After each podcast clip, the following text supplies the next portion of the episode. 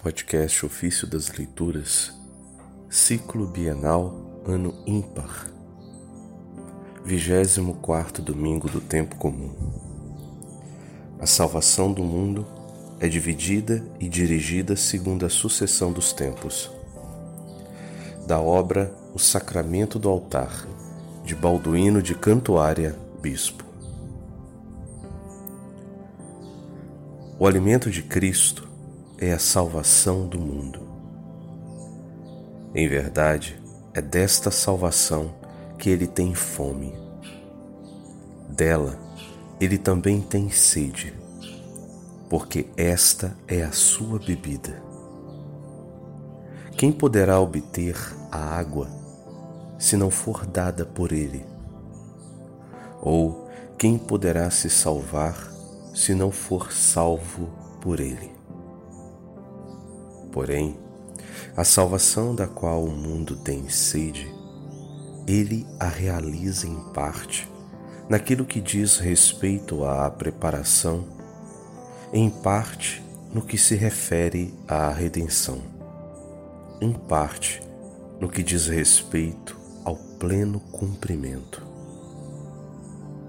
Diz respeito à preparação, tudo o que ele realizou nos seus santos desde o princípio do mundo até o tempo de sua vinda, para prefigurar a redenção futura.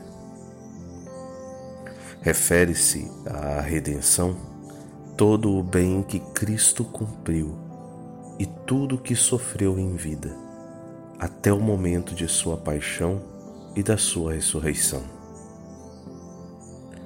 Enfim, diz respeito ao cumprimento toda a glória da ressurreição. Desta, ele próprio diz: Realizo curas hoje e amanhã, e no terceiro dia eu terei consumado. Esse trecho está em Lucas capítulo 13, verso 32. A salvação do mundo é dividida e dirigida segundo a sucessão dos tempos, na preparação, no ato e nos frutos, ou seja, em figura, na graça e na glória. Antes de tudo, Deus Pai enviou a salvação a Jacó com a promessa do Salvador. Depois, concedeu a salvação aos reis, isto é, a todos os justos, com a chegada do Salvador. Finalmente, completou a obra da salvação com a ressurreição do Salvador, concedendo ao seu rei grandes vitórias, mostrando-se fiel ao seu consagrado, a Davi e à sua descendência para sempre. Esta obra da nossa salvação foi cumprida por Cristo, a começar pelos tempos antigos. Toda a economia das coisas e dos tempos era dirigida por Ele para esta finalidade.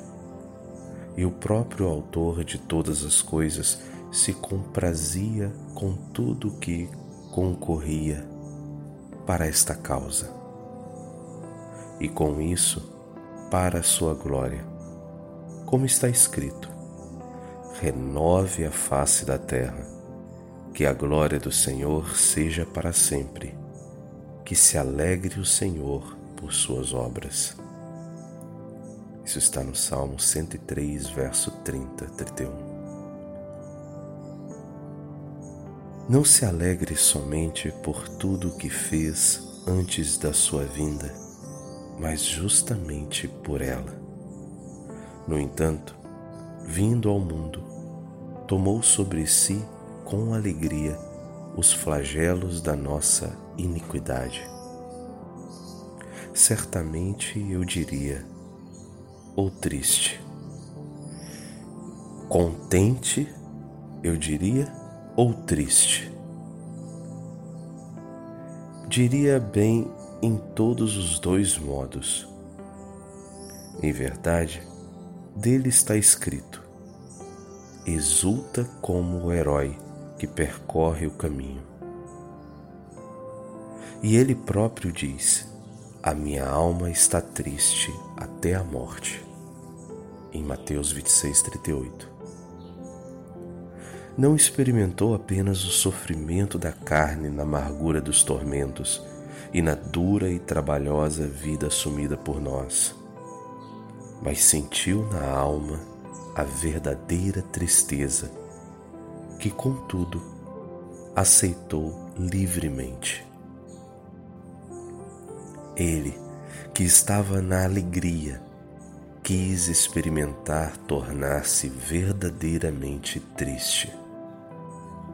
Contudo, nem mesmo a tristeza era sem alegria desde o momento em que, para ele, a alegria nascia da própria tristeza.